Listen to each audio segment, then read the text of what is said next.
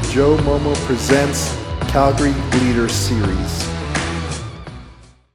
And we are live. Welcome to the podcast, James. Well, thank you very much for having me, Joe. Well, I'm super excited to have you on the podcast. Uh, you're the president and CEO at the Calgary Food Bank. Um, you're actually a U of A alumni, just like myself, um, and you're just doing great things in the Calgary community. Uh, but before we jump into all of that, perhaps give us a little uh, quick Twitter length uh, bio of uh, your, your, background and uh, what you're currently up to. Well, it's it's interesting. You say what's a, a, Twitter link, and I'm like, at this point, do I have to count the letters? I'm not too sure. Um, I I actually, you know, that when you talk about who I am and where I go, uh, it, mine's just a, an adventure and a journey. You know, meandering my way through, you know, high school, you know, growing up as a kid in Edmonton, um, and just doing the things that kids do. Uh, you know high school. Then I went to university, uh, did a whole bunch of stuff with amateur sport. Um, as part of that, have some national caps. Fortunately, as a, an athletic therapist, um, lived in the territories where I think I had the most amazing experience. Um, you know, just understanding not only Canada but the people who live in Canada. Um, and then, you know, eventually I, I, meandered my way into Calgary and the food bank here and what I thought would be a couple of years, which is typical in not for profit, um, has actually now been 20. So where has the time gone? Just flies by, hey? Completely. And yeah, you mentioned uh, you've been with the food bank for many years now, uh, 20 years to be exact. Um, won many awards uh, under your leadership, uh, one of the Canada's best charities. Um, how uh, what do you what do you I guess what what what kind of led you to nonprofit and kind of leadership in nonprofit? Um, flukes? No, that's not really flukes. It was just I had nothing better to do. No, and even that doesn't count. Actually, I I can trace it back to my family, um, and all the things that you know. Looking back on it, you've got better you know 2020 hindsight type thing. But you know when I look back at the things that happened around the the kitchen table, the things that happened in our community, um, my you know, my parents were always, let's get out and do something, you know, different. It's not always about us. Um, and the things around me, my uncle was a, a JC, for example, um, and there's not a lot of JCs left on the planet. Um, but think of, you know, community social engagement and, and business and things like that. So it was, um, so as a, a, very early, I saw my uncle, um, you know, trying to make a difference in the community, you know, from a business standpoint, um, as well as a community standpoint. My grandfather was always, um, you know, hanging out a hat or something like that to raise money for charity. Um, my mother's a cancer survivor, so he was always a, you know, had an affinity to cancer. But then, you know, he was always a volunteer at the library as well. And so, just looking at the people around me and seeing that community and that engagement was so important. And then for me, as I grew up with a lot of sports around me, always being in that team environment and you know looking at it and going you know we're here to have fun you know, as as well as win, but we we need to do it together, and and that's really what led me to a, a career in not for profits. Um, and also just you know it's it's a great place to work. I mean, people are amazing when you can you can take to a certain extent some of the trappings of other business or, or private sector off, and sometimes you just get you know just that that much um, stronger feeling that you know the community is is there for us all um, and and that's that I guess would be why. Absolutely, and just to add some context uh, for the listeners, uh, the Calgary Food Bank provides emergency food support for families and individuals facing crisis. Um, but from your perspective, or from your from your uh, yeah perspective, uh, James, what's maybe something that the Calgary Food Bank does that people don't know about? Well, that was a that was a tough one, you know, as as I was thinking about things because it you you get so close to what you're doing all the time that you kind of assume that everybody knows everything about you because you know everything about you. Um, so, but as I talk to people and, and ask questions, what what I've heard when I mentioned that the Calgary Food Bank right now has 213 community partnerships across 565 programs including special dietary foods that we do into the community and things like that. I mean, though that connection to the community, and that it's not just one type of food. It's not like just a, a can of food that you know we've we, we've grown or we also address different dietary needs. It could be For celiac, it could be we, we do a hamper for uh, individuals on dialysis. Um, there are cultural pieces that we do where you know you, you're looking for the food that is is recognizable by you because you ate it growing up, so of course you recognize it, you know, and those kind of things. But I think that community partnership is is something that just isn't out there, you know, and and it's a challenge because we're trying to be, you know, polite about it and not saying, you know, hey, look at us and what we're doing. But you know, that's a, that's a massive number of relationships as it goes through to ensure that you know the the community gets the food they need, but also that the community connects to get the services. Like, what's the root cause behind this? You know, you don't wake up one day and say, oh, look, my fridge is empty. You know, something else happened and so, how do you get people to be secure and, and safe with that food, knowing that they're going to be able to feed their family so that they can then refocus on what's actually causing them grief, you know, without having to worry about the basics? Mm, absolutely. And speaking of um, worries, and uh, I guess currently with the pandemic, uh, what's what's been something that's been really much of a challenge for you, James, the last five, six, nine months? depends on. I mean, from challenges, it depends on what part of the the pandemic we're looking at. Um, initially, in the pandemic, uh, we found that we were having lots of conversations with individuals and, um, unfortunately, government who just sort of expected either the food bank to be there, and you know, how come we weren't? um, and others who were asking questions about, well, what do you do? And it was really difficult.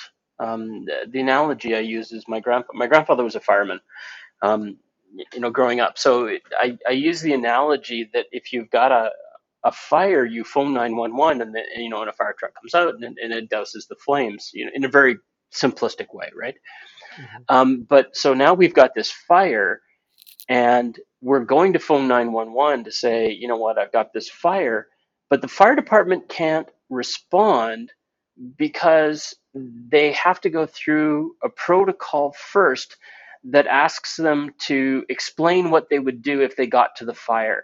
So, you know, do you have the following things? Have you ever done this before? You know, is there anybody that we can talk to who can vouch for your level of performance and things? And and it, it was really discouraging initially that there was one group of people who came out and said, What do you guys need? What does the food bank need in order to continue its great work? And how can we how can we be part of that? How can we not get in your way and do this? Which was really great. But then there was this other group who were seeking justification for anything and everything they thought they might like to do.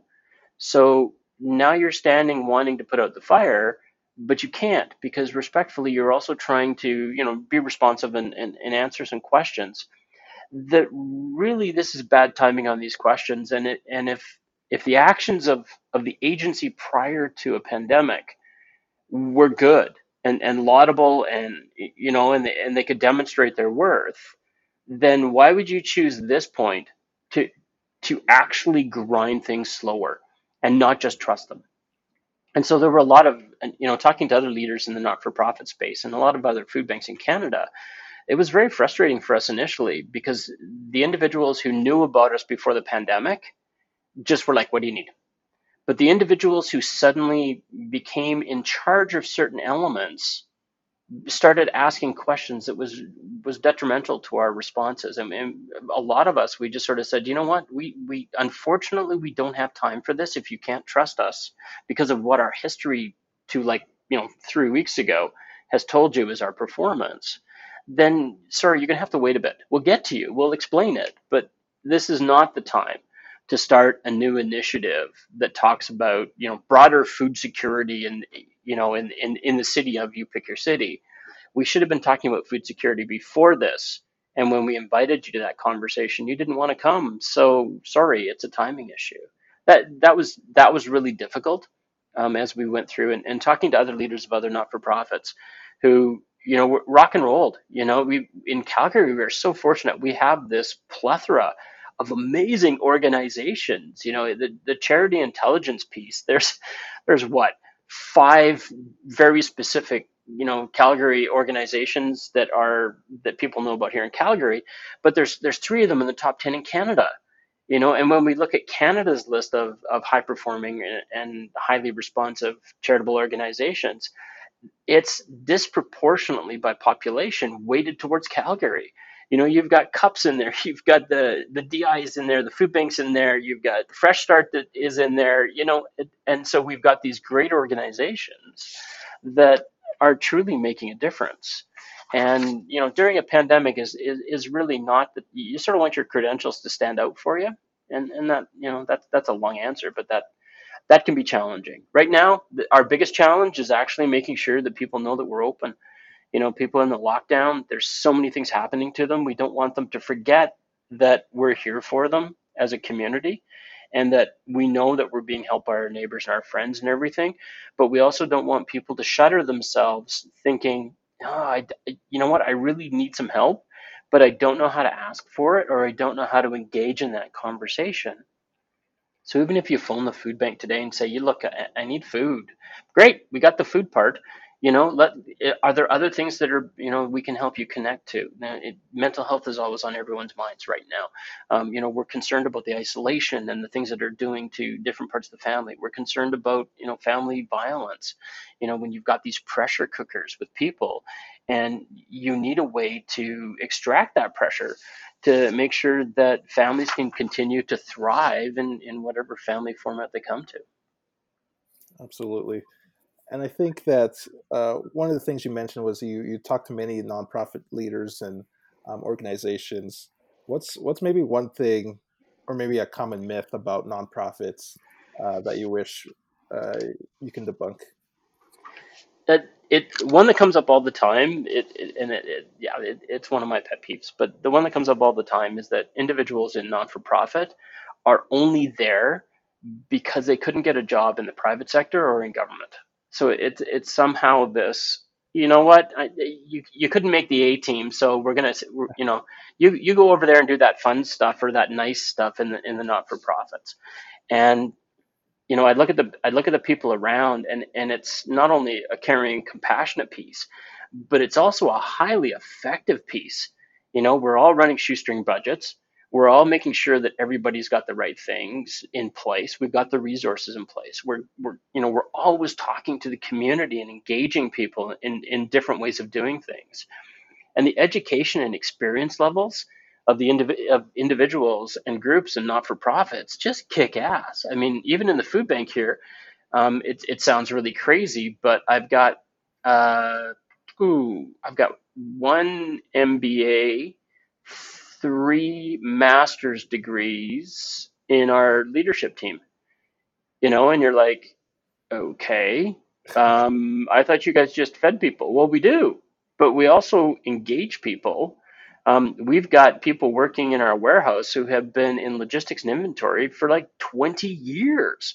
You know, they know this stuff inside out and backwards, and and they've been put in positions we've got people in our in our, our, warehouse part of the food bank that actually have been part of teaching SAIT and Mount Royal students in logistics and inventory to say this is how we do it and you know here's some practices that we find are best given the challenges that we have within the supply chain. You know so these are really cool things that we can share.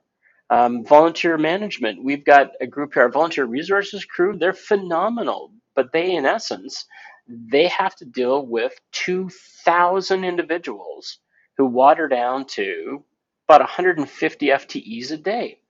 So how do you take it? And it, so therefore, it's not a one-to-one relationship. So essentially, you've got 2,000 part-time people that you're trying to engage, and you're not paying them except in kindness and opportunity.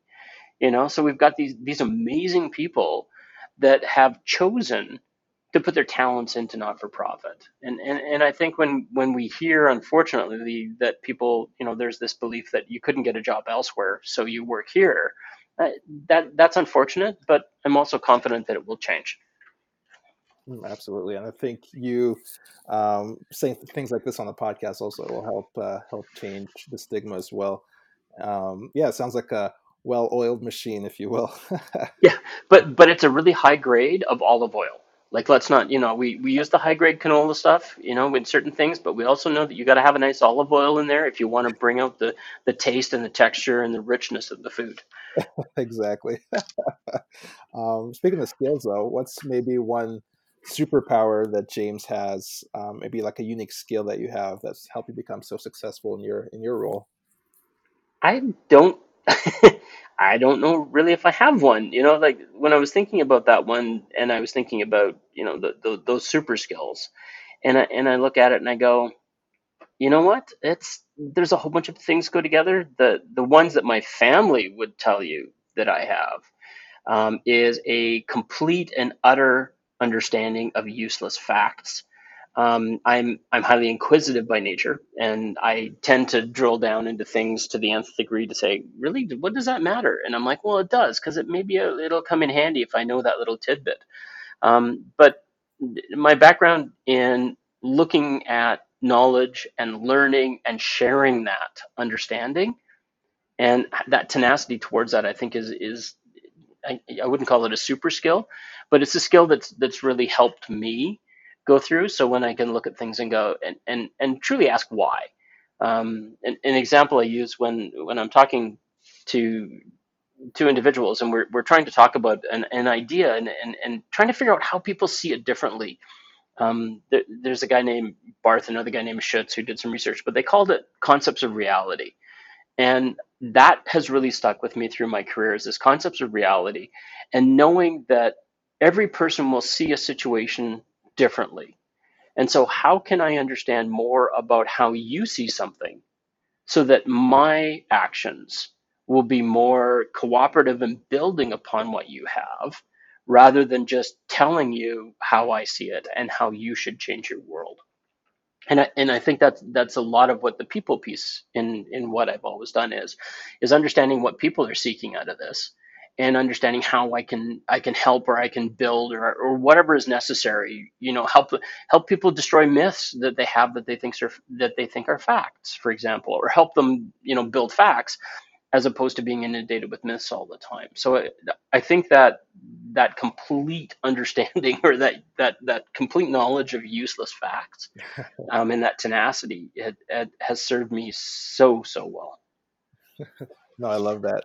Um, are you the type of person to read, or are you are you more a listener um, in terms of your, kind of your content? Um, what type of uh, learner are you? I guess.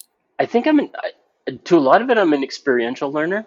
Like, let me roll up my sleeves and let me get in here and understand what's going on, and let me make a mess, and then you know I can take things apart you know, as a kid, you know, growing up, I could take things apart with like nobody's business, but I couldn't put them back together. I can remember taking my dad's razor apart, and that was it. You know, I, I put it back in the drawer and it was just in pieces. And I'm like, yeah, I can take it apart, you know, but I can't put it back together again. Uh, you know, and eventually learning those skills too. So yeah, that's you know that that whole piece I think is it is part of who this guy named James is. But yeah, it's it. it I, I, think I'm an experiential learner. I do love to read.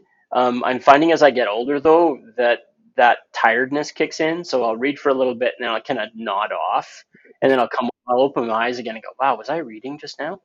you know but then i've then i found podcasts you know like yours where okay so i've got 20 minutes in my drive or half an hour in my drive you know i, I can put a podcast on and and listen to it and and digest information that way and that I think is a is a big part of what I do. So it, it's a combination, but I, I think now I'm in I'm more into you know podcasts and and reading, um, not so much scientific articles, but more so the the I guess you would say the executive summary first, and then I just get dragged in and and then I'll just keep reading. Mm, no, absolutely. And you, you mentioned that you're you're always you have a high curiosity for things. Um, what's maybe one question uh, that you never get asked that you wish you would uh, be asked? How tall are you?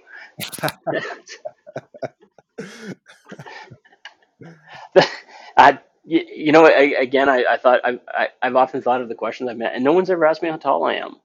You know, for, for the record, I'm you know five foot nine and three quarters or five foot ten, depending on you know the type of heels I'm wearing, type thing.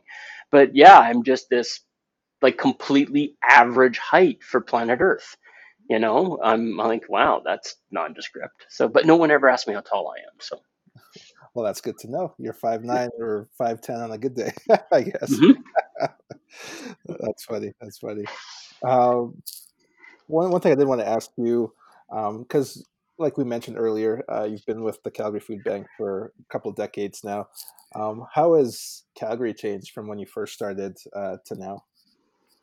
Well, there's there's Google Maps now. Um, that's so if, if you can so because because my life is sort of like a journey and, and, and it's this it's this fun what's our next you know we used to say that to the kids when when they were younger um, you know it was like okay what's our next adventure like where are we going to go because you know live I've lived in the Arctic lived in Edmonton lived in High River lived in Calgary lived in um, place called Deline Great Bear Lake lived in um, Lloydminster and so it's been this prairie kid thing you know and when I look at that and I got to Calgary, it was like, I have never been to Calgary before, you know? And now what do I do? Because the roads aren't laid out properly. There's this quadrant thing happening. And apparently there's, you know, you could be on ninth and ninth in two parts of the city. And I'm so messed up. Uh, so what I used to do is I used to phone people and say, where am I? And, you know, great people here at the food bank would say, oh, it's you again. Okay, what do you see? You know, and it was like this bad dream. Well, I see a tall building. Do you see any signs? Yes, I see this sign. What does this sign? Well, there's this big sign that says Petro Canada. Okay, where's the Calgary Tower? Right? Oh, that's where you are. So you would find these these Calgarians who knew it, you know, the city like the back of their hand. And, and I developed this way to phone people and go, I have no idea where I am. Can you help me? And you know, and especially community land. You're supposed to be in Bridgeland. Yeah, where are you now? I don't know. I'm out by you know Market something. You're not even close. How the heck did you get out there?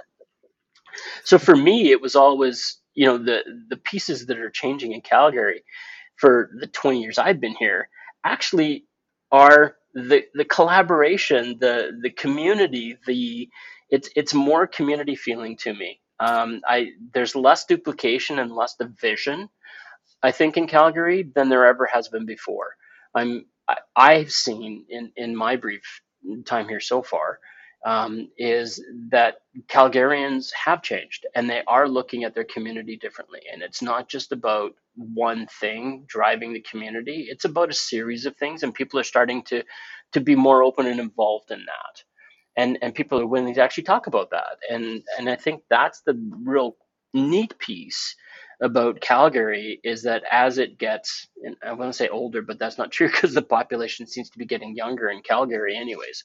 Um, it's just a brighter light, you know, looking through the the eyes of my kids as they grow up, and seeing their excitement, where it's a community that you know embraces them and all their all their works and everything like that that they have you know, and and saying, yeah, you're you're a Calgarian, and and I think that is really cool, and that's you know that's not something I hear people talk about Calgary all the time. You know, we talk often about the you know the economic part of Calgary, and we shy away from talking about some of the other really cool things that happen here and how we how we embrace change. Absolutely, I'd have to say Calgary, in my perspective, is the best city in the world. So yeah, I've I've gotten to that point too, despite having, you know, I can still cheer for the Oilers. I can still, you know, be an Edmontonian, but I, you know, as the years have gone on here, I'm I'm with you. Calgary is the best city that I have ever lived in or want to live in.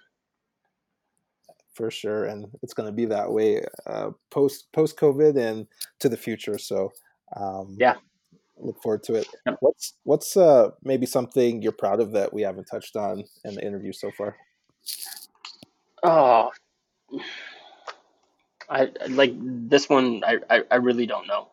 You know, it's there are there are so many people that have you know shared their life with me or shared their wisdom, um, have told me to get off my soapbox or you know kick the soapbox out from underneath me in some cases. You know, that's that's something that you know I just sort of look at and go, yeah, but it, but I, I, guess it comes back to the you know the Calgary and the changes and things like that. It's it's it's adaptability. You know when I when I think of this place and I look at COVID and know that you know, I, I've got it written on my whiteboard in front of me here. You know, February 26th was the day that the food bank needed to change because we saw what was coming ahead of us, and so we we asked our, our organization. So we essentially we we had 25 people when we could still do that, um, and we got together and we said, okay, what what's going to happen here? What do we think? You know, and and and 25 amazing people in two days turned this organization around.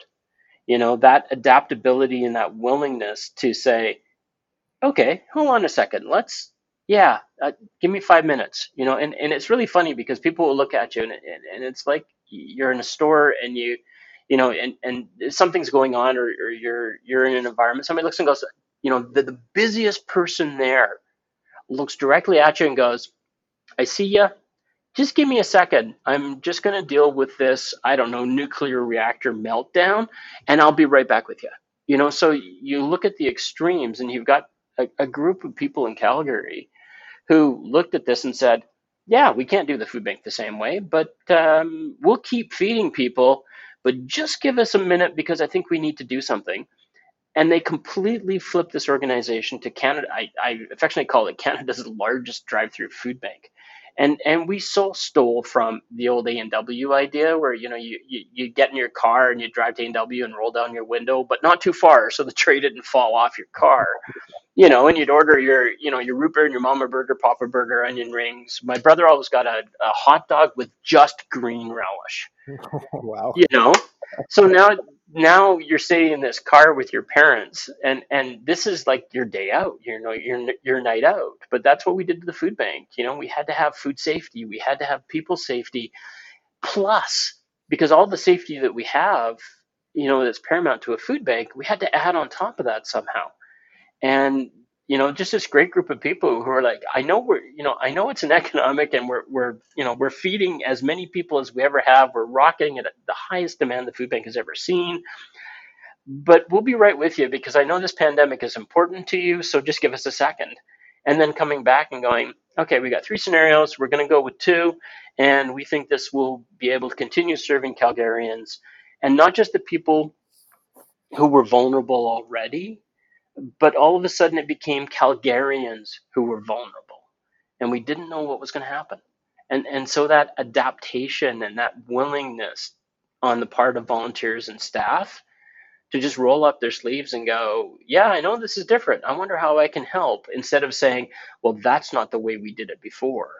You know, that that embracing and that is, is really something that, you know, the organization is just yeah, it, it's just fun to highlight that in a way that you know it's it, food is serious. I mean, without food, there's there's some very difficult things. I mean, not only health wise, but education wise, coping, you know, all the well being things. It can be a really downer situation when you when you look into what's going to happen when a family doesn't have food. You know, so how can you make that something where people can aspire and you know do the right things and and bring up opportunities and, and, ideas in a way that's comfortable. And even if it doesn't work we have a thing around here i call controlled failures you know where where individuals have got this great idea and we're like yeah go for it. You know if you hit the wall and you go splat you, you know that's fine. We won't let you hit the floor you know? Well we might watch a little bit. No that's not kidding. We, we won't let you you know we won't let you get hurt but we're also going to let you fail because we want to learn from that we you know we, so it's this controlled failure thing. And and we just we just have fun. Did that work? Nope. No i guess we won't do that again. Well we might do it once more because there was that one part just before here that we want to look at closer. So would you run at the wall again so we can just look at this one other piece?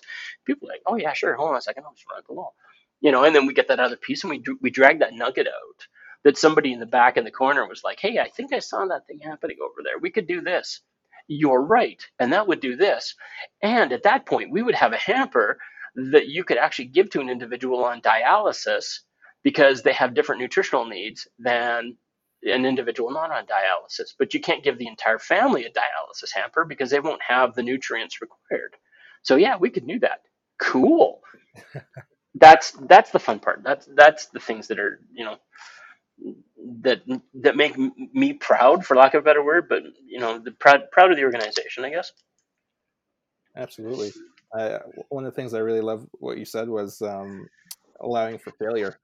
although I don't like calling it failure, I like calling them learning opportunities. I think it's really important to try new things, and um, if it doesn't work, just pivot and adapt, like you were saying, and then try something else. Um, so that, that's that's really that's really awesome to hear. Yeah, and and and just encouraging people because it, I mean, so many times, so many things have gone a particular way because we've always done it that way. Uh, I'm always reminded of, uh, and it's a, a really old movie, but it's um, what is it? Uh, is it Vertigo? Um, yeah, that's not. I'm going to sit here forever and not remember, but I see it all the time. But anyway, it was a Mel Brooks movie, and and in the movie, they're all sitting around the dinner table, and uh, one of the characters looks up and he's holding a snifter of brandy, and he's you know he's he's rolling it in the glass and he's you know sniffing it and all that kind of. He takes a sip and he says, "Oh, this is so much better than the brandy we used to have," and and I always get a kick out of that because that whenever something happens, you know that that's like is good or different or something like that. Like you get a really bad. I'm staring at a cup of coffee here. You know, you get the sludge out of the machine because you're last and it's been brewing for you know an hour and a half, and you know you taste it and you go, "Ooh, this is much better than the coffee we used to have," and, and it's not.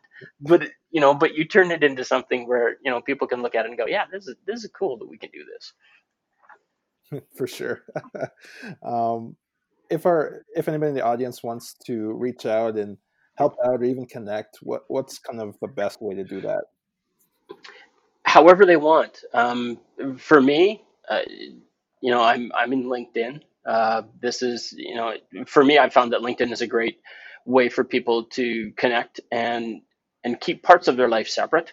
Um, I'm a bit of a, a personal life um, controller in that you know when it, what I've found for a lot of not for profits is that you're always on.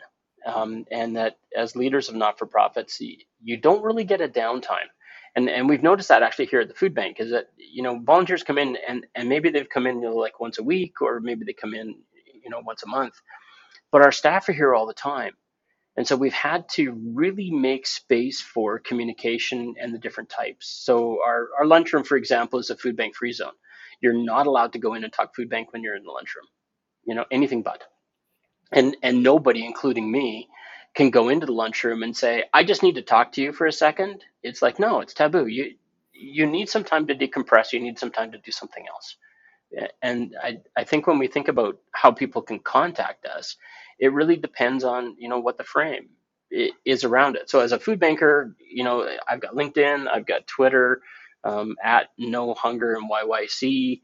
Um, it's the same thing in Instagram, although there's not a lot on Instagram. Um, and you know, just what kind of relationship you know do you think it is? I'm I'm on Facebook sometimes, mostly for the jokes. Um, I'm on Reddit sometimes, uh, mostly for the useless information.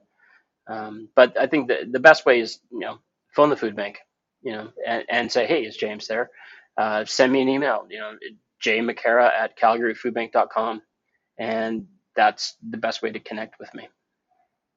Awesome, James. Well, I'll put all those Reddits, Facebook, Instagram all in the description so people can reach out to you. but uh, yeah, it's been a pleasure speaking with you. I think, um, yeah, just your perspectives on Calgary, the nonprofit sector, it's really enlightening, and I really appreciate you you being on the podcast. Um, what I do like to end the podcast with, though, is the guest saying a question, quote, or a story to leave the audience um, remembering the interview. So my last question to you is: Do you have a question, quote, or story to end the interview? So I've I've got several, but I'm in this time and with all the questions that are going around, I've actually really focused. So one of the and for the food bank to start, it, it's it, it's like a corny joke. There was a bishop, a priest, and a rabbi and, you know, in, in Calgary, that was the beginning of the Calgary Interfaith Community Action Association. It was way back in the 80s. And from that, there's there's no less than 24 organizations today that can trace their roots back to that point in Calgary's history, where this group of three individuals plus more looked at Calgary and said, "We can do better. You know, we can look after our community." Um, and that legacy is there. And one of the first people in the food bank, one of the first volunteers and board members was a fabulous lady named Claudia Tennant. And I had the honor of meeting her when I first started. Um, and she had spent her life as a nurse traveling the world and looking after others. And when I became CEO, she she dragged me aside and she looked at me and and she said, and she was all of maybe five foot one, um, very powerful lady. Just you know, you could see the intensity in, in her life and, and her history. But she looked at me and she said, you know what? Always err on the side of compassion.